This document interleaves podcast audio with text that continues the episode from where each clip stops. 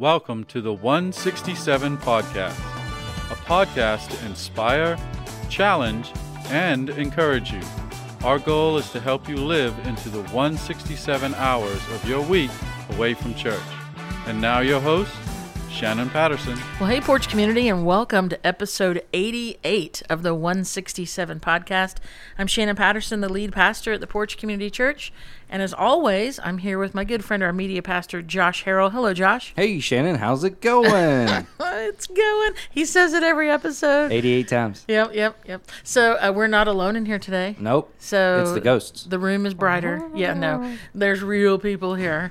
Um, very, very glad to welcome back Matt Cribbs. I think this is your third episode. It is. This is the third time. Wow, wow, good job, good counting. Don't be too s- Way to excited. well, uh, apparently Yes, I didn't it is the third mess up too Yeah. horribly the first two times. Now, if we were on like SNL, don't you get like a jacket for the third time? That's or is five. The fifth That's a time? five visit. It's a five person, visit yeah. thing. Like John Goodman. Yeah, Yeah. yeah. the, okay, so on five, we'll get you a blazer or something. Okay. And not only is Matt here, but we've also invited my very favorite Zucchini Van Nortwick. yeah. Hey everyone, how are you? Welcome. Thank We're glad you. you're here. So I'm excited. I had to throw in your maiden name because Please. Zucchini uh, is what I call her all the time. So I've lived as a vegetable my whole life. And a chicken, apparently. and a chicken. Oh yes, we saw you were in a chicken costume. Yes. What year was that? What was? I was a junior in high school Okay. working at a zoo. And so you wore a chicken I wore a chicken costume. Yes, I, I, think did. we need to have Sue on again for another. Maybe these topics will come up today, but just the ra- the different jobs and places she's lived. I think It's- you'd be. It's been an interesting life. Well, we purposely asked you guys on here because you are both educators. Um, and I know you're in different places in your education, you know, educating career, I guess, if you will. Um, and I'm going to give you in a moment an opportunity to share a little bit more about that. But we thought it'd be a good idea to. Um, we're going to be, well, obviously the school year's coming, um, but then this Sunday is our teacher blessing or educator blessing. Um, and so we thought this would be a good time to have some people on and just talk about faith and and education and and just I think just kind of some I threw out a few basic questions, but I really am today is about the loosest um, notes I've ever had in regard to a podcast. Um, so I'm excited to see where Sue and Matt take us. So I'm super excited, and they're like, "Oh, I And was go. Okay. Alrighty then. So summarize summarize uh, all public, private, homeschool education in one po- hour podcast. Yes. yes, please do. And solve all the pros and problems of it. cons. Um, yeah, let's talk about all those things. Um, so one of the things we do though before we get into the topic is kind of like what what's going on in your world. Mm-hmm. So how about we'll do this one with school starting? How about a how was your summer vacation? Uh, Sue, we'll we'll start with you. How was your summer vacation? It was lovely. Uh huh. I spent a lot of time in the pool playing with grandkids. Excellent. That was pretty much my summer vacation. That's what I do. That's not a bad one. No, I didn't get. I wa- I saw a lot of wonderful beach pictures of everybody else and their brother who apparently went to all the beaches while I did not. But you had a pool. So I had a pool, yeah. which is Now beach enough. important question. Yes, What is your grandma name? Grandma. Excellent. I'm I'm obviously not from the south. No, that's right, because it's just grandma and, I, and I, I feel a little shorted because it's just grandma. I, yeah, I not so many cool, no, or, or, a lolly or Ooh, it's just grandma. Sorry, okay. Grandmama. grandmother. What did you call your grandparents, Matt? um, well, Your grandmother's Granny. Uh, My my, Uh-huh. my mother's mother passed when I was a baby, so I didn't know. But everybody called her Mimi. Uh huh. See, So Mimi Yeah. and very Granny. southern. Yeah, I had a, a grandma Clark, Mm-hmm. Obviously on my dad's side, and then um, grandma Junk, who was my mom's side. So Yes. that's what we called, them. and that was her last name. So, um, and I'm sure it was weird to them for us to give their last name. When I'd be like at Grandma Clark's house, I'm like, Grandma Clark, can I have a cookie? And she'd be like, Yeah, I know my last name. Why are you doing? What about you, Josh? A bunch of grannies, Uh huh. um, grandmas, but Kara's mom as a grandma is called Oma. Oh, that's um, German German. for Very his German. grandmother. Yes, yes. Yep. Yep. Not because there's any German. Her son, who was the first one to have a kid, saw it on a bus or something, and he just said, "That's what we're doing." Oh, I like it. My um my daughter called my mom Mama. She called her mother Mommy, but she called my mom Mama. Wow. We've tried to say no, no it's it's grand it's grandma or nope, Mama. It was stayed Mama. Now, did you refer to your mom as Mama? And she heard I you? think she probably heard me calling her Mama all the time. Did you do it like on Mama's Family? That like Mama, like that, or Mom meatloaf? That I don't I don't have that much self awareness to really know if I did or not, but it's it's it's likely. Um, I think someone should go by meatloaf. I think a grandma should go by meatloaf and just be like, "Mom, meatloaf." Anyway, um, so these these are the things we talk about. This is the randomness that we we go to. Um, oh shoot, I thought of something else I was gonna say and I can't remember now. Darn it. Matt, how was your summer vacation? Oh yeah, hey, there you go. See, it was it was short. It was very short. I find that every like, year after year those those summer vacations get shorter and shorter. they do. I taught summer school uh, for Is three that weeks. still a thing? It is. It has been the past couple years. Um, with the COVID and all the learning loss, um, a lot of districts are getting extra funding to to have programs that make up for that learning loss. So one of the many things we're doing in my district is summer school. So I taught that for three weeks, and then I had to lead trainings with teachers and go to trainings, and I had a lot of stuff to do. So my um, my two and a half week summer was amazing. Wow. I um I got to the beach for a couple days, went camping for a few days, and then just got some stuff done around the house. Yeah. so it, it was good. It was fun. Yeah. You're not kidding about the whole like summer. It just you think back to like uh, middle school and even in the early high school days. It seemed faster, but like it seemed like there was an eternity from the day that the bell rang, the last day of school in May, until school started again. You know, it was just like it seemed like such a massive amount of time. It yeah. We're from an area where school started later. yeah, We yeah, would end in beginning of June, and we would not start until after Labor Day. Yeah, yeah. That's the Midwest thing. And, Yeah. and in the North too, uh, Northeast. But, Yeah. uh, I, Did you grow up in Iowa? uh, Iowa, yeah. Yeah. I remember summers were so long that by the end I was excited. We were excited to go back to school. It'd be Well, like, yeah. oh, a Yeah. change, Yeah. something new, because we've been doing it this way so long. New Haircut. clothes. Yeah.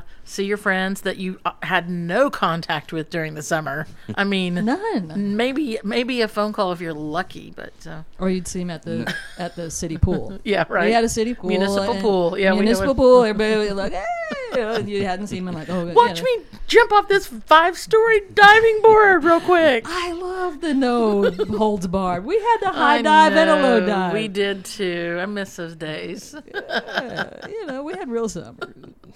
but no, we didn't have contact with anybody except your neighborhood friends. So Yeah. that, you know. You know what Josh is thinking right now in his head?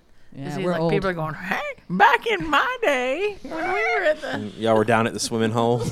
I mean, oddly enough, I grew up before social media, so Yeah, I, you get it. I understand that. Yeah. You Not- get summer. You Yeah, get it. I mean, because summer was great until July July 5th and then when July after July Uh-huh. like fourth, countdown was on. like it's like you start seeing Back to school, commercials junk. and sales on at Yeah. J.C. Penney. yeah, and like you just know your days are numbered after July Or fourth. Sears, baby. Oh yeah. So so I t- yeah I totally get no contact and and if y'all went to the city pool, I lived there because just doing all the swimming stuff and everything.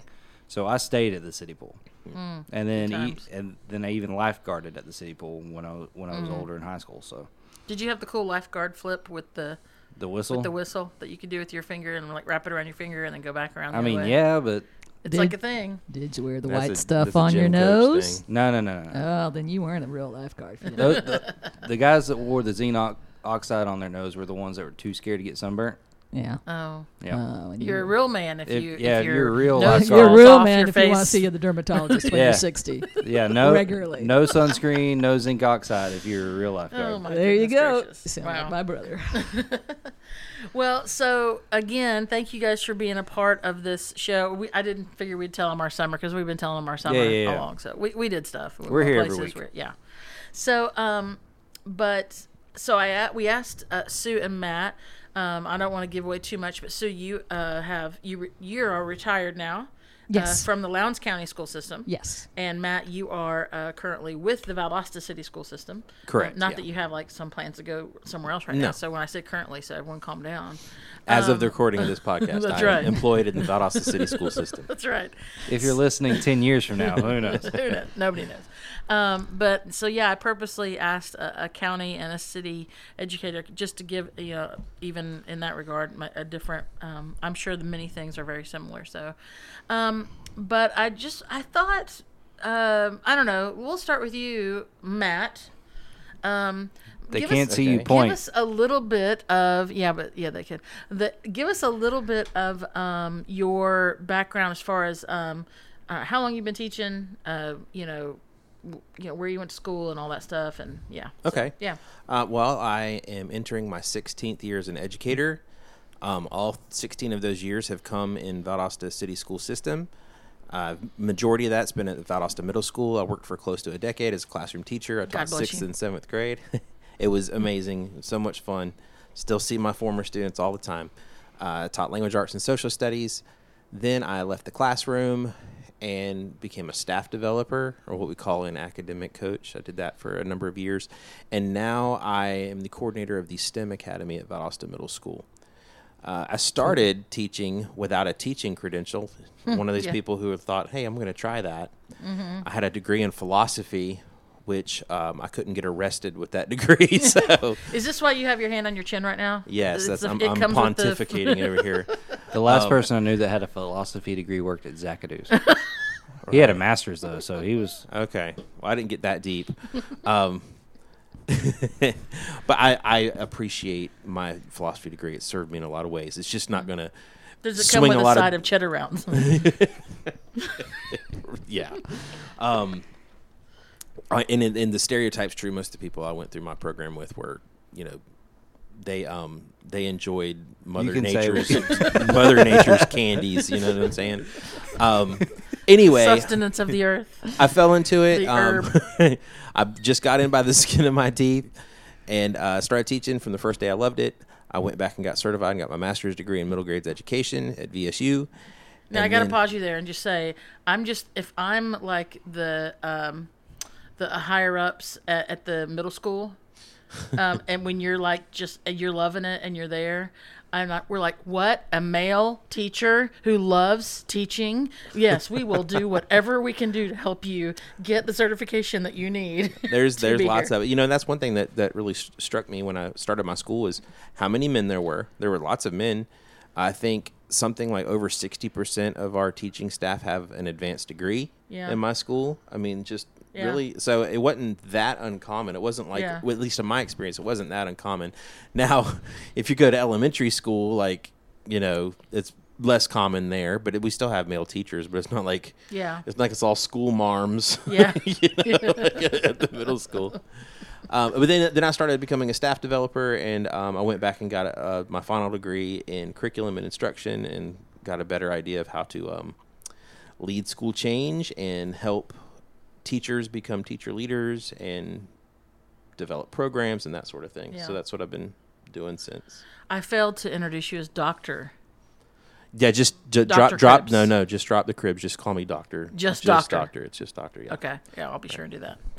Um, so, uh, Sue, um, what about you? What's your, uh, how'd you get it? Not how'd you get into it, or not why did you go into it, but, um, yeah, what you've been doing, all that stuff. Yeah. Well, I started a long time ago in a galaxy far, far away in elementary school. I said I wanted to be a doctor. And some kid threw up, and I'm like, man, never mind. and then I just decided I liked helping. And she's never seen a kid throw up ever again since then.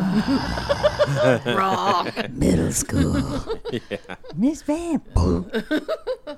uh, and then I decided I wanted to be a teacher. That's what I went. I graduated from high school. I went to the University of Northern Iowa to be a teacher. And this was in the early 80s when there was actually it was 1980 81 and they said hey too many teachers and pays real low my dad said go be a computer scientist and i'm like okay that lasted a semester can you say grade point average so i went into the military and was an air traffic controller and believe it or not i, I did training as so i was a teacher there um, in a lot of ways. I was, Yeah. and then I, so you're used to these headphones that you're wearing right now. yeah, Uh huh. I'm used to, but I'm used to a little sting in my ear. Yeah. But yeah, so it was a great job. I loved being an air traffic controller, but I still wanted to go back in education. So when I got out of the service, I went back into school. I went to VSU and got my bachelor's degree in middle grades education. And um, I started in a private school, and then I switched to Lowndes Middle, and I retired from Lowndes Middle after 20 years, Wow. teaching sixth and eighth grade social studies, science, reading, and uh, and I ended this past year doing um, 49%, which is half-time um, special education uh, Mhm. co-teaching. Which, Wow. Uh, it's been it's been fun. I love middle school kids. They they are a new adventure every day. every day it's something. Yeah, every day is different. Every day is different. God different. bless you all. Really, re- really, I mean that. Like in a not in a sarcastic way, but uh, especially middle school education. But yeah, that's They just they just don't Well, know. you have one entering middle school this I year. do. Mm. They don't know whether they're coming or going. It's so entertaining. They don't. They don't. Yeah, they don't know. They That's the, don't be- know at. I, in my opinion, that's the best age. That's yeah. that's where a lot of kids kind of figure out their trajectory, Mm-hmm. where they where they line up going into high school. Yep. Uh, they're trying to figure out who they are. Yep. They are old enough that you can have like really Mm-hmm. deep conversations with them and teach them some really like high concepts, but they're still young enough that they still get excited and they're not too cool for everything. Right. It's a Right. yeah, it's a funny. Those eighth graders are, are sketchy, but otherwise, yeah, Yeah. you know. Well, you Yeah. have to understand after, like, after uh, Christmas, an yep. eighth grader is a ninth grader. Mm-hmm. Um, before Christmas, a sixth grader is a fifth grader. Is a second grader. right. yes, indeed. In middle school, there's a lot of difference between the beginning and the end of Yeah. the year in all three grade levels. Well, I was Yes. say you take a sixth grade boy, first semester sixth grade boy, and a second semester eighth grade girl, and they're those are two different um, species Yes. of, of creatures. and I uh, one one semester I went. Uh, I did all day long eighth grade, and then the end of the day I did one sixth grade class. Your brain cannot shift gears like I that. can only imagine. I, it was, and in the spring it was like what?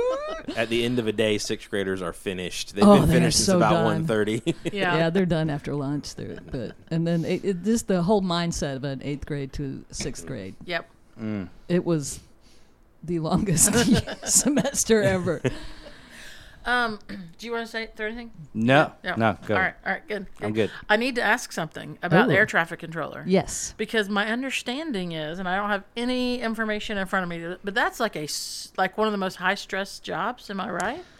Isn't it like up there in the? I've heard that You're gonna work your I Googles too. over there, Josh. It, d- depends on where you're at. You know- Dulles. Okay, yeah. Atlanta. Atlanta, Dulles, you know, but, Valdosta. uh, when I was at Moody, when it, when we first were here, it, it was extremely busy. But that was in the 80s Mm-hmm. when they were had squadrons of Yes. F4s and F16s and tons of money to do a lot of flying. It was extremely busy, and we talked to a lot of civilians and everything. It really depends on where you're at. You you know, Yeah. Valdosta Tower, n- not so Yeah. bad. It can be very very stressful. Yeah. Teaching is way more. Teaching is way more so stressful. that was my next question: was what is more stressful, being an air? Tra- so what do we have? It's on the staff? actually on the top list of top five most stressful jobs in the world is air traffic control. yeah, but teaching middle school Oh, trumps it. Yeah, yeah. I, and so much uh, there's a, a set of what you can say what you do this is what every situation and, and there's a lot of variables in air traffic control because you never know when the weather's going to hit you never know and there's the same amount of variables in middle school but you, You probably have a protocol and an idea and training on what to do with those variables in air Yes, traffic. But, but- you have a new variable thrown at you every hour. and So a lot of And- and no parallels. play- playbook. uh, You're a lot of how parallels many but no three-ring playbook binders can you have for middle school? I don't Yeah, know. yes, like, and- thick and what what- to do.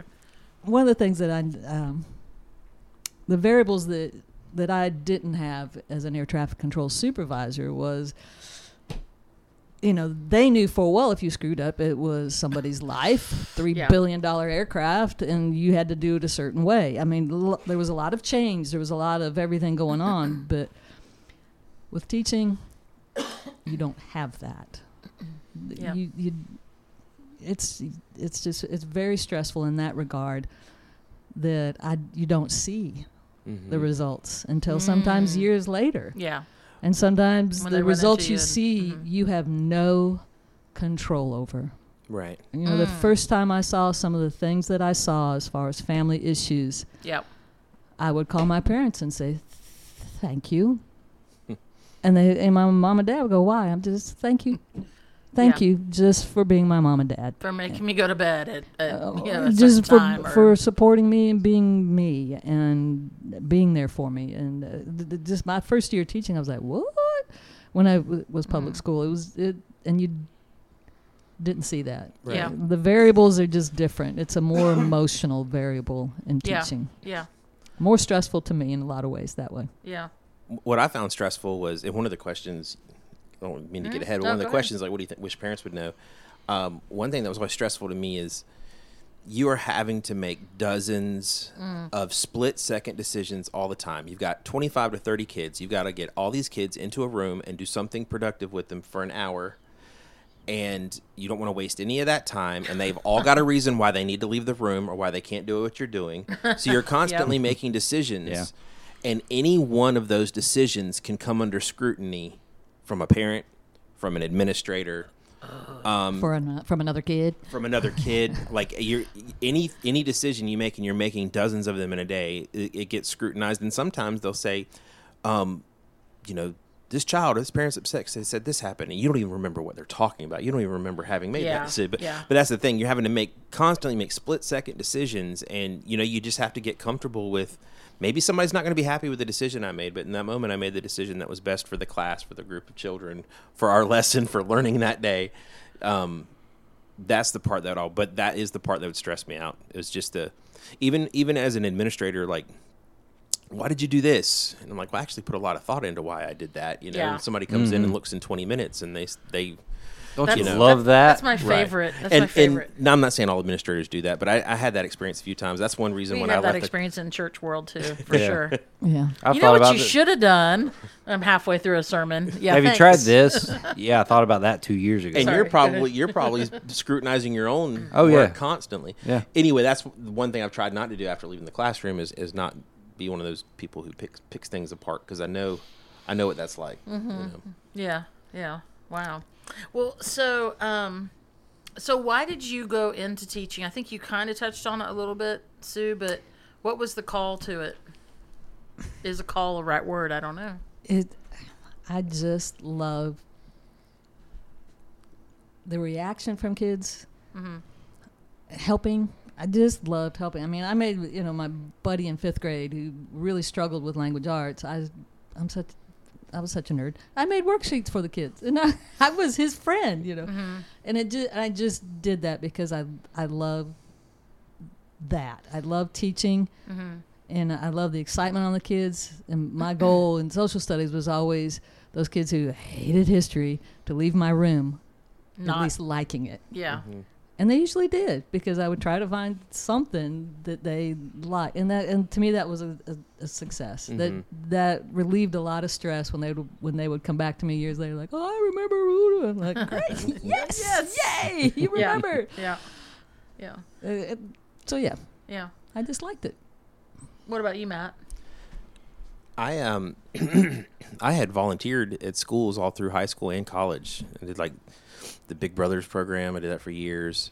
And I never it's so strange, I never thought of teaching. It wasn't something that even entered my mind. And my mom would mention it to me every once in a while. I'm like, no, no, that's not for me.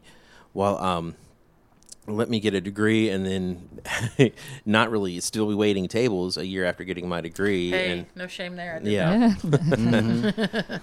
anyway, I had a um I had a regular one of my regulars at Longhorn Steakhouse Shout Was it- out to Longhorn. was a Mr. John Davis, who's very Oh well yes, known in this Oh, I community. yes. John. Yeah, yeah. Mr. Davis is now the headmaster at Valwood. Mm-hmm. Um, anyway, at the time he was a elementary school principal, and I got to know Mr. Davis really well because him and his family would come eat a lot. And I'd always wait on him, and I also volunteered at his school, so I had a little mentee that I would go visit once a week at his school, and I'd see him there. And um, one day he asked me how the, the job search was going, and I said, "You're looking at it." I'm sitting there in an apron, and um, he said, "Let me get you an interview." So I got an interview. I um, wow. That's I awesome. wa- my first day in front of students in a classroom of students was my first day as a teacher. I had no training.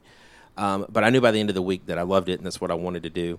And what's funny is after since since I have um, found my faith recently, I realized that God had His hand on me that whole time. He was leading me to teaching the whole time. I had no clue. I thought it happened by accident. It did not. you know, does. all these things lined up to put me. Put me in a classroom of kids, and and from that day, I mean, I and I don't. My comment before about you know being scrutinized, I don't want to sound negative Sure. because teaching is so much fun. Like you know, like Sue's saying, like every day is different. The kids, the kids, they you hear the the, the expression, they keep you young. They really do. Um, you meet so many great. I mean, they're little people. You meet- meet so many great kids, great families. Um, and if you want it to be fun, you can make it fun every day. Doesn't mean it's not challenging and very, very difficult, but you can Yeah. you know you can you can have your personality if you are in it for the right reasons it can be one of the best jobs in the world Absolutely, Mm. absolutely. But it, there's a lot of variables. But those kids that you just can't reach, or you've tried and they have just taken a path, and you just can't get them back. Those still stick with me. The, Yeah. the- well sometimes you do and you don't you don't even realize it the- yeah. And and you're not even talking about like material specifically. Right. Right. I'm talking about kids emotionally Mhm. and and that have gone down a path and are sitting in prison. Mm. And I tried, and it- it's that's but see you, you may you may have you still may have had impact on those kids i mean prison it, it does. lots of people go to prison for life but some people get out of prison and they you know i, I used to work with someone who taught at valdosta state prison Yeah. to, to inmates there and um, I she said too. that was oh Yeah. you, you've done that too I've not. I've Uh, not. But I had a, a friend who worked in the prison system. And, Okay. And uh, he was a counselor. okay And uh, Well, she said that those were some of the best students she ever had, yeah. and she said, and it was really real to those people because they were they were looking at a life outside of those walls, and they were motivated. Um, one of my one of my previous an educator in my history, my f- old football coach, he went on to become an assistant or assistant principal, and then a principal of a high school, and now he's the principal of the juvenile justice detention center school Wow. in in Jacksonville. So, Wow. or he was doing. I think he's retired now, but That's a that's a place. that's oh yeah, that talk about a hard job, but he's Yeah. perfect for. He is the perfect person for that. You know. Mm.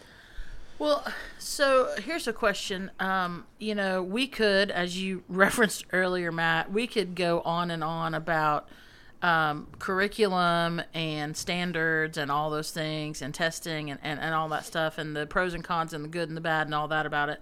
Um, but I think the question that I that I really want to to pose is, and you've touched on it already a little bit, Sue, um, is realizing that you have this set amount of time every day for a, a lengthy amount of time. I mean, really, in the in the grand scheme of things, you get more face time with these kids than than parents in in many many respects, regardless Absolutely, of their yeah. of their circumstances at home. I mean, even kids with the best of circumstances, we see them a lot. you get them. Eight hours Um, a day. yeah. So where does that, um, you know, being an educator and being a believer, you referenced that too, Matt. Like, how does that play into your how you how you would look at going into a classroom or going into a semester?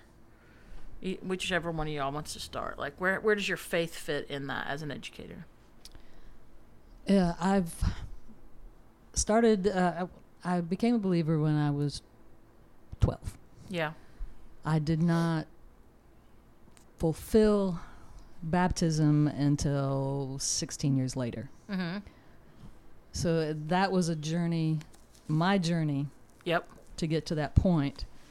And then from that point on, uh, you know, it was still a long journey Mm-hmm. of, of who I was in, in, in my qui- Christian walk.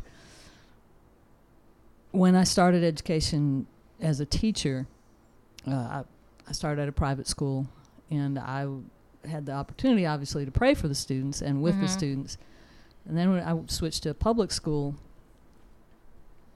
I looked at it as a huge, and even in private school, as a huge mission field Mm-hmm. both when I worked in the two private schools that I worked with, when I homeschooled for a year, and then when I was in the public school, it was a mission field, and I was very very blessed to have administrators that were believers. Mm-hmm. Um, Mr. Haskin has been a strong leader in the, in that regard, which is difficult to do in a public school, but we managed to make Mhm. LMS a family, and and part of that was being having that That, leader, that spiritual, spiritual, and and so I looked at, at every year as a mission field.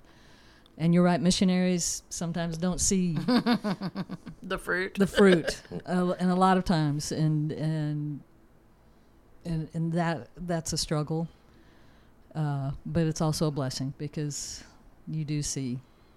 It Mhm. might just be five years. It might be ten years, and it might be that day. Mhm. You see where just you smiling at that kid, kidding around with that kid. Yeah. You can just see the layers of, oh, thank you, just peel off Mm. of them when Yeah. you just have, and and that was one of the things that that was how I disciplined, which was really, it was being with was, was relationships. Well, and Yeah. that's that's the thing. The fruit, like a good day of teaching, isn't a means to an end. I mean, it's an end in itself. Yeah. You know, you just feel you feel really fulfilled, and um, you know, even if the student doesn't quote unquote make it or whatever. yeah, I mean, they they figured you know, it. right? Yeah. If- If, if a room full of if you get a room full of kids enjoying a day of learning, that's a win. That's Mhm. a win every day yeah. for sure. and that kind of is my answer too. Um, like, how's my faith? I, I really, it's just been just when I approach my work, just let God work through me. Mm-hmm. You know, um, just listen, do it prayerfully. When He's has His hand on me to do something, a decision, even if it's difficult, listen and obey. Um, and then I look again, like I said, I look back on my career, and there's things that have happened or decisions I made that I kind of felt like I bumbled into, but I'm like, no, that whole time I was, you know, um, but that's just it. Just be, you know, just let let the Lord work through me, you know, and whatever whatever that means. Just just listen. Yeah, yeah.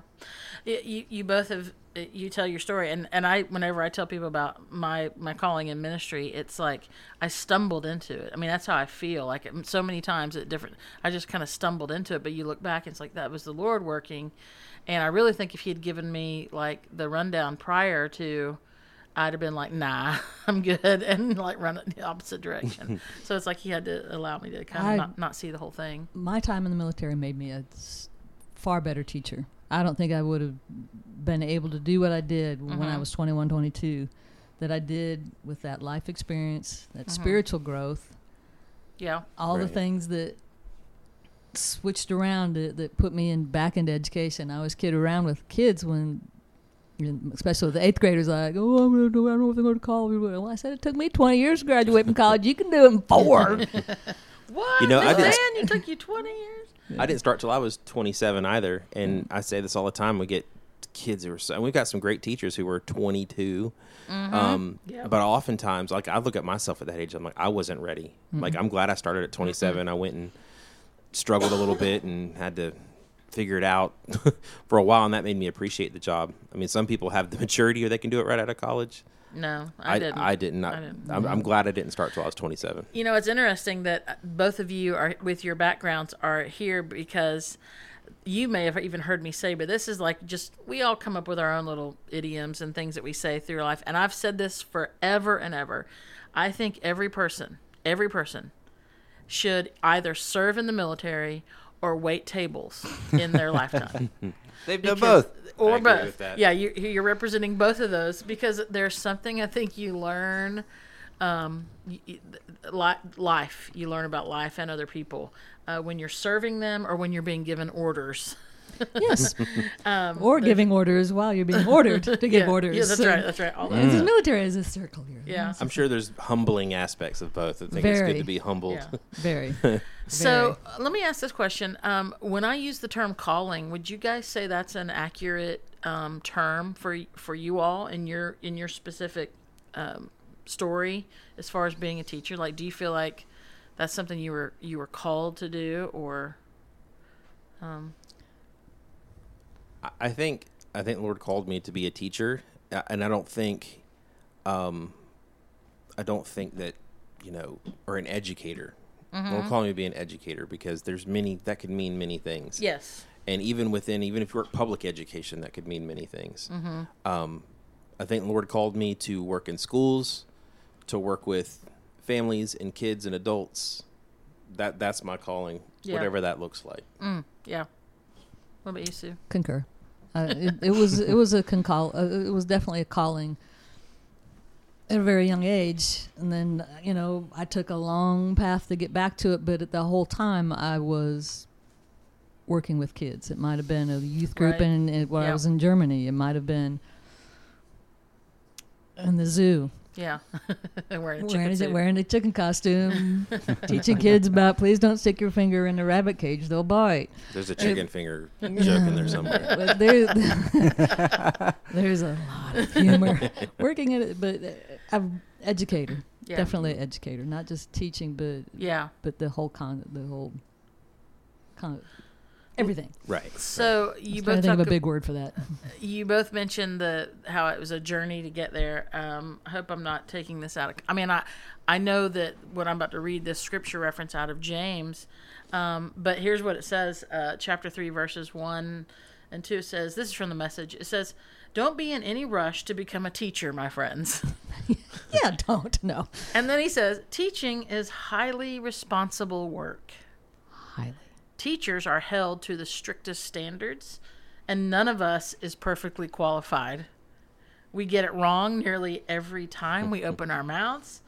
And if you could find someone whose speech was perfectly true, you'd have a perfect person in perfect control of life. And then it goes into James about the, the bit in the mouth of the horse and how you can mm-hmm. control it and um, you know that whole imagery of of the tongue and how we can control it. But but that opening part about about teaching and and and all that. Of course, he's talking about um, in regard to the scriptures, but but imparting knowledge to another person for the benefit uh, for, for their good. Um, uh, I, I don't see how you know whether you're we're quoting scripture or not. Uh, God places us in those in these positions and puts you guys in in places to to be His presence in them. And to me, that verse fits just as much for a school teacher as it does uh, Perfectly. someone who's got reverend in front of their name. You know. Perfectly. Mm-hmm. There's a lot of things that came out of my mouth like, Ooh, uh, I should whoops, take that I should take that back. but it's too late. And the kids would laugh or, Yeah. like, did you really say that? Uh, maybe. maybe. Say what? What are you talking about? What, what? I didn't say that. So, what do you, you what do you wish? Um, I, s- I- I know I gave you a couple like pre here where- here's where we might go, and the question was, what do you wish parents knew about education? And maybe you do have a, a specific answer for that, but I would also just say, in general, what do you wish people that are not in education knew about education and the and the role that you all have have played? Who wants to bite? Who wants to take that one first? Well, I, I kind of said a little bit, but you know, um, teachers were doing the best we can. That there's so many things to deal with at once, and sometimes I just wish uh, parents or people outside of schools would just assume good intentions. Um, So, so know that teachers are doing the best they can. It's a very challenging job.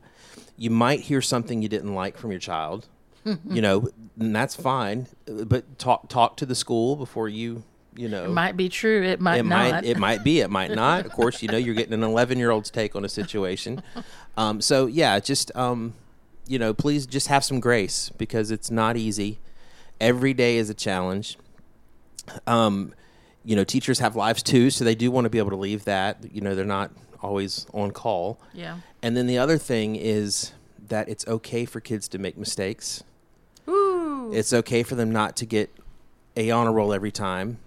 It's okay for them to um, mess up.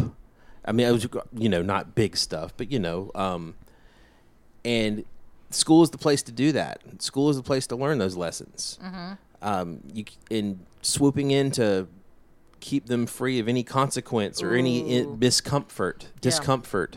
Um, It really, does a that lot of harm. right it's not it's not it's hurting the school it's hurting it's hurting your child too so um, you have to get a little more comfortable with discomfort because growing up is uncomfortable growing up is uncomfortable one of the things i always have i have a lot of um, really bright students in my program and, and you know, parents are always like, I want them to be challenged. I really, really want them to be challenged. They weren't challenged at their last school. I'm like, that's fine, but realize challenge is discomforting, right? Challenge is not comfortable. Everybody wants to be challenged till it hits your dining room table one night, and, you know. Um, I don't understand this math. Right. That's that's what mm. challenging. That's what challenging looks like. And uh-huh. school is a safe environment full of highly trained and educated people who are mm. trained in how to do that. It is a safe environment for them. You know, I'm not saying don't be active in your students in your child's education at all. Be Sure. very active. Um, ask lots of questions. Be inquisitive with the teachers. You know, But uh, but I, I hear but be realistic. Yes, because Mm. I think sometimes allowing our uh, allowing our children to to fail. I'm doing air quotes to fail in a um, you know in a tryout for a team or an extracurricular or to not get the A, you know, to get the C um, because they didn't put in the work, or maybe they gave it their very best, but that's the grade they got. To allow them to not get the top, you know, honor in it um, is the very best lesson that they could have and uh, they could receive.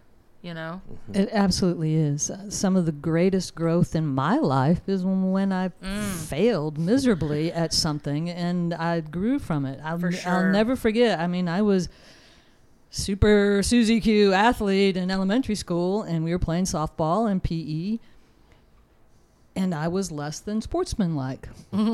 and our coach let me know about it. Yeah. Sat me down, Mhm. told me that not mm. everyone is a softball gifted mm. player, and what, yeah, blah, blah, and it sat me down for the rest of the game and said, "You're not." And yeah, from that point on, I changed, and you remember it. and I You're telling us about it remember right now. And yeah, mm-hmm. and I'm old, and that was a long time ago. and failures at school when I just could not get something, and and my friends would help. But I remember that number one, the the struggle. But when I was successful at algebra two, finally, it was the greatest feeling in the whole wide world because it was my struggle, and it that you know. So I had sports struggle, and that was a personal growth for me. And I became the biggest cheerleader for kids that struggled after that. mm-hmm. Yep. I, the biggest cheerleader. And, and and that was one of my shifts in my mindset to help kids to get over that and to to find a way even though Mhm. you're not going to be the perfect athlete or the perfect math student Right. you can still be this student with what you've got and then move on and, and, and do your best with that. So yeah, I like Right. that fail. Please let your kids have consequences. And it's okay. They'll be okay. Right. Right. And it's and it's And they okay. don't need a trophy for it. Yeah. I'm just saying. Yeah. And if they go to a school that has a thousand kids in it, you know, um, they're going to have to function in an organization that has rules and boundaries and procedures, and they can't ex- expect all of those things to change around them to make things their path as mm. easy as possible. Yes. That's just going to be part of life in, in, in a mm. workplace, in an organization. This is an independent church, mm-hmm. and you still have to navigate that, even at this mm-hmm. yeah. moderately sized independent Yep. church. Everybody has that's part of being an adult in adult life. And, you know, sometimes things aren't fair to your specific unique situation. Mm-hmm. Yep. You know, and sometimes you don't love every single teacher you have. Yeah. And sometimes, you know, it's everything's not perfect. Yeah, and You just Justin have to did a- navigate that. Yeah, Justin, you know, in the message on Sunday talked about Mm-hmm. fairness and you know the workers, the the parable of the workers that some got, you know, they were promised a certain amount of money at the beginning of the workday, and they went out and busted it, and were like, all right, and then the then the ones that Mm-hmm. came along later and worked an hour and got paid the same amount, and this whole, you know, conversation happens about what's fair and what's right, and um, I think that's a societal issue Yes. um, that you know we're not just dealing with students who don't think it's fair. We're dealing with parents who don't think things are fair or expect it, and then Do you, even do you remember when in. Justin was talking about coaching football and coaching receivers? Oh yeah, This is where I saw that when he's talking about there's the kid who's great, he's a super good Oh, yeah, athlete, yeah. he's got size, and he dropped a pass and he fell apart. yes, and it's because he's never struggled. He's Yep. been amazing all the time, and Yep. the first tiny bit of struggle he hit, yes, he fell apart. It's not even in a game; it's in a practice. Yeah. Or probably on seven on seven drills or something. yeah, um, that's that's what we're talking about. You Yeah. know, you gotta you gotta get that thicker skin. You gotta get leathery. I've seen a rise in this, and I and and I don't and I don't see nearly as much as y'all, but I even noticed it. This was probably a year ago now, so it was definitely. We were still on the recovery end of, of COVID. You know, we'd had a school year, but you know, it was you could tell that Yeah, kids had been out. yeah. And I noticed even helping with like our porch kids, our elementary age kids on Wednesday nights, that when they would be given um, little crafts or tasks to do, um, and it might be timed or whatever, a certain time period, I, you, I would witness some uh, kids occasionally like struggling because it wasn't exactly right and perfect. And, and, um, you know, I just think that there. I mean, wow, we do not have enough time to go into all that. But Yeah. but but the, there's like it's this strange dichotomy to me of this massive pressure to be perfect, but on the other end, a massive pressure to have license to be able to to to not ha- allow the rules or the boundaries to um, apply. Does that make sense? Yeah. Yeah, and I don't know. That's what that's I could, we what could I go. see from the outside. I could go Right. way in depth on where we've lost some of that. Mm-hmm. Where Can you give us a Cliff's notes? Can you give us like a I, mm, I'd like to say kids are ABCD to death Mm. with testing, and Yeah. and it, they and that's where they are confined to that Yep. box of l- it all has to be just like this. I can say Mallory gets a little anxious around GMAS time, uh, leading up to GMAS. and and it, and it lo- and Yeah. the kids lose that ability to create or do it a different way Mm-hmm. that allows them to do a craft Mm-hmm. and if and it's not abcd they're going Woo! and i see that more and more with the kids especially science Yeah. it's we- not abcd and Right. and sometimes you have to go outside that that boundary and Mm-hmm. and unfortunately a lot of society has grown because testing had been such a massive thing and please forgive me i'm really old about this but i was not tested this much and we were allowed to Yeah. go outside the boundaries for assignments or projects Well, okay, so and more freedom in curriculum and, and Right. the- more freedom in curriculum because it's very constricted right now and you're on the other end of it now Well, uh, right now I, I work, as I said before, I work with the STEM Academy at Boston Middle School, and it's- this stands for Science, Technology, Engineering, and Math. And History's always the one that gets the. well, all of those, all of those influence history, and all of those have an impact on economics. the on things we talk about in policy, history- on social issues. Well, well, oh, and I've I've been here for forty five minutes, but Welcome back to the show, Yeah. Josh. well, no, this is my two cents. Is uh, STEM was like the buzzword like five or ten years ago, and now it's STEAM because they've added art, and I'm like, Yes, but in in the fifties, it was a buzzword again. When the Russians put Sputnik up in space, there was this whole national drive to We focus gotta- on math and science again. Yeah. I mean, it's it's cyclical. It, it's, Yeah. it's it's here now. But sorry, go ahead. well, m- my point is, engineering sciences they are built on failure. They're built on getting it wrong, Mm-hmm. going back to the drawing board, Yes. seeing what went wrong, trying again. It's an iterative process, and getting kids and parents to buy into that, where you're not going to get it's not going to be you're not going to get the blue ribbon on your first chance. We do a science fair. The kids do one trial on their project. They do one trial on their experiment and boom like no you got to do it more than once. Do it multiple times you know?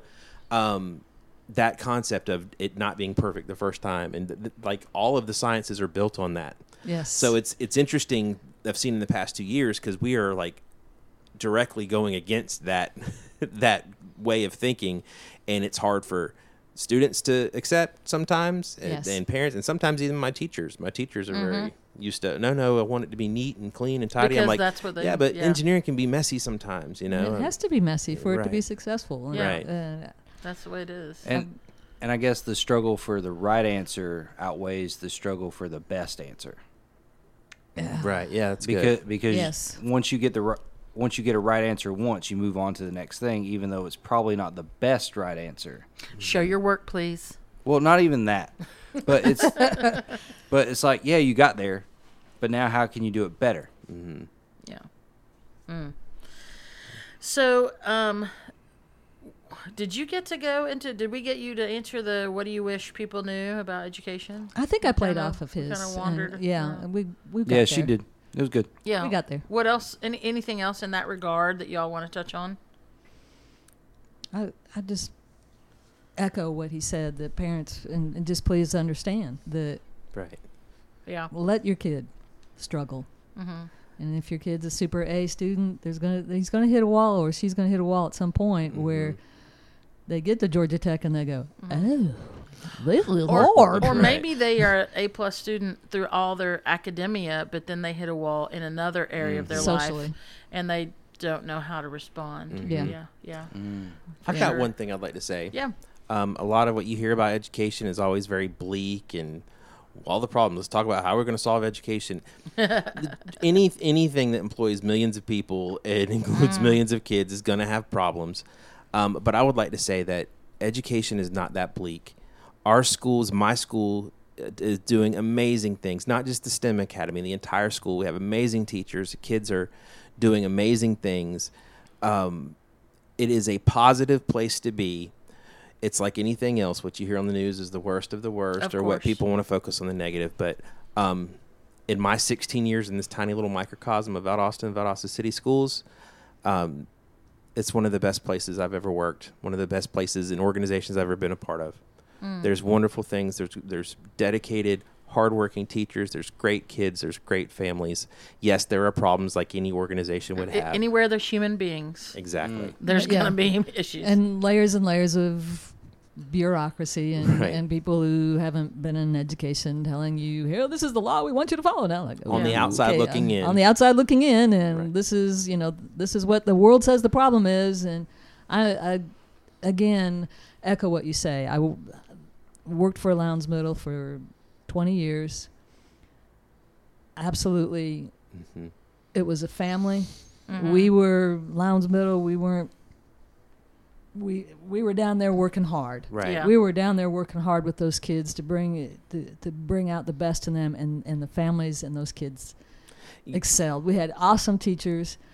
And everybody I worked with, administration, everything. You know, Right. are there microcosms of problems? Absolutely. There was in the mm-hmm. military. There was, Yeah. you know, there is everywhere that you get humans together Every Right. place. but we were family. And And that- see, that's and I and as I retired, I missed that with Lowndes uh. Middle because they were my family, my work family, and and it was a, a great place to work. Right. Yeah. And and it like you said, those kids. It's a, a lot less bleak. Uh, are there are there some things that we need to work on as a society? Yes. Yeah, and that's where those praying teachers Right. and outside Amen. of us, uh, uh, those of us that are outside now looking in, please pray. Yeah. And like you've never prayed before, hmm because there are s- forces Huge out there, challenges. huge challenges. yep. and it can be discouraging and you you do have bad days i Oh, mean yeah. and sometimes it sometimes it feels bleak but i think overall i think we the most unhappy people are usually the loudest ones you know and i think Mm. and i think those of us who love being educators and love working in our schools and school districts we should those of us who love it we should be more vocal about that and let other people hear a counter a counterpoint to what Yeah. they hear in the Mhm. media or or on social media all the time Yeah. Yeah. I got a text today from someone who saw the post that we had made about the, the educator blessing this, Yeah. this Sunday. And they had screenshot it and they sent it to me and they said, Hey, thank you so much for doing this. Um, we really need it. It was an educator. We Yep. really need it. I don't think people realize that a lot of us have PTSD from the last few years. And Yeah. they weren't being they weren't being sarcastic. I mean, they were being serious. Um, it's been very difficult. yeah, and this particular person works in in special ed, and so I know that yes, the I know that the um, the challenges were even just magnified um, through through COVID and everything. Yeah, um, they, so- espe- and coming in special ed certification at the Mhm. very end of my career, I learned an, an enormous amount. Mhm. And you know, as bad as COVID lockdown was on yes, children, right those students that need that Yep. Structure and being around a, a, a teacher that loves them unconditionally and, and our special ed teachers at Lowndes Middle were just are so fabulous they missed out on so much Yeah. so if you think Mm. your wonderful child was behind Mhm. those children desperately hmm needed that Hmm. being in school and didn't get it and it- the growth. So I totally understand Yeah. the PTSD with those teachers and and even regular ed, regular ed teachers. It's just amazing to see how much they needed that and didn't get Mm. that, and what and the damage it did. Yeah. It really did. yeah. And if I could say one other thing about Please do. parents, Yeah. parents, Uh oh. Here we go. they don't need a phone. oh, I might play All this the part back for Mallory. you really don't. The amount of things that are on there that they I don't agree. need to see, and the things that I would have to tell parents what their children were watching when we were on lockdown, and I was watching these students what they were Mm-hmm. yeah. because we could see their screen Yeah. when we were in virtual, and uh, I would have to make some very uncomfortable phone calls like, Right. Oh, "This is what your student is doing." Well, not only do the Oh. phones cause an issue at school, but the kids on their phones at home the night before school, that starts problems they bring to school with them. Yes. The Yep. phone is the devil. Let me just. I mean, that's that is probably I'd say sixty percent of all of our problems are somehow related to a device, Yeah. whether it's social and- media or having it out at the wrong time or And something. not knowing how to socially interact with someone Mm. face to Very face. Tell time like analog. Oh yeah, I Um, mean just regular so stuff many like that. things. But the, one we, of the things we say that our children in the other room, both on their I iPads. I know. Yes, I know. Yes, I, I, I understand this. but so- that that's one of the things that, that I see. Social skills, just being able for you and I could sit across from each other and talk and have a wonderful conversation, and not pick up our phone, Mm-hmm. and we could resolve each other a conflict. oh no, by talking to each other. And not using emoji. Well, I might need to. I feel really Egyptian. I might when all need to hop sudden- onto Facebook and give my side of it and be and get some affirmation from all my friends Yep, in my yep, echo chamber. But then it. I come back. Well, hey- well, yeah. Yeah, I gotcha. Well, listen, I think we'll have to have you guys back on again because um, there's so much more I think we could talk about, but we just weren't able to with our time. But well, um, I do have yeah. one more thing. Yeah. So, since we are talking about educators, is there any um, past educators that you've had Oh, that had an impact on your life that you want to give a shout out Give to? a shout out. wow. Mr. Dowdy, my 12th grade marine biology science teacher, he had taught at my high school since my mom had been there. I had taken all honors and AP science classes until senior year, and I said, I'm not doing that this year. I'm just taking regular ed science. And he was the regular ed science teacher, and he's the best science teacher I ever had in my entire life. Awesome. Is he still with us? I don't know. I know when my grandfather passed in 2005, I saw him at my grandfather's funeral. He went to the same church, and I didn't know that. Yeah. Um, but probably this Yeah. guy. This guy was super healthy. He only drank distilled water. He would eat like Distilled pow- water? powdered chlorophyll, like out of a little the coffee what? tin. That's what he ate. he was very eccentric, Wow. but uh, he was an amazing teacher. Yeah. And in fact, he's I- gonna outlive us all. uh, yeah, I'm sure. this is okay. One of his his uh his bits in class was that roaches were going to outlive all of Uh-huh. humanity. That was like his joke. So he had over 30 years kids would draw draw pictures of a roach and he'd have it hanging up in his room and then he had it was a biology class so he had like a terrarium full of like hissing cockroaches and his whole thing was roaches going to inherit the earth anyway mr dowdy was amazing That's awesome. What about you, Sue? Oh gosh, I've I've had amazing teachers my whole life, but the one that got me excited about teaching history was Mr. Shartner and Mr. Newton. They were team teaching way back in the day, and nobody could get a bunch of ninth graders more excited about Egypt or Middle Ages than these two men. I mean, literally, when every other ninth grade, we we would have ninth, all the junior highs, the ninth graders would go on a trip and uh, the other mid- the other junior highs would go to Worlds of Fun or Yeah. all the amusement parks. We went to Chicago, and I got to see King Tut stuff. Oh, that's oh, that's cool. cool. that's cool I love Steve. Tell me about any other fourteen-year-olds. oh yeah, And where we all knew Martin the song. We would do. King you- Tut. you Oh, I bet you it was yeah. It was a great a bus ride to Chicago from Des Moines to Chicago, about six hours. A bunch of ninth graders. But That's cool. can you imagine a bunch of ninth graders, 14, mm-hmm. 15 year olds, choosing that over an choosing amusement that park. over an amusement park? Yeah. That was how excited those teachers made it. And now my dad was a huge history buff. And of course, you ignore your dad's stories until you get an adult and you go, oh. I should have paid attention to more of those. So, Yeah. uh, but Mr. Shartner and Mr. Lu- um, uh, Mr. Newton, That's awesome. Mr. Newton knows, is no longer with us. Mr. Shartner is, and I regularly try to tell, or as often as I can on Facebook when he's on, I will tell yep. him thank you, and this is what Yeah. why I became a history teacher, or why I loved teaching it, and the way he taught it brought me excitement. And Mr. Crawford, my seventh grade science teacher, because he is the one who uh, led me to the Lord. Mm, that's awesome. Mm. A public school, How after school. Bible study, and it Oh, was cool. like three of us there. That's so awesome. That's so cool. I love that. You know, um, science teacher. with you gotta love that.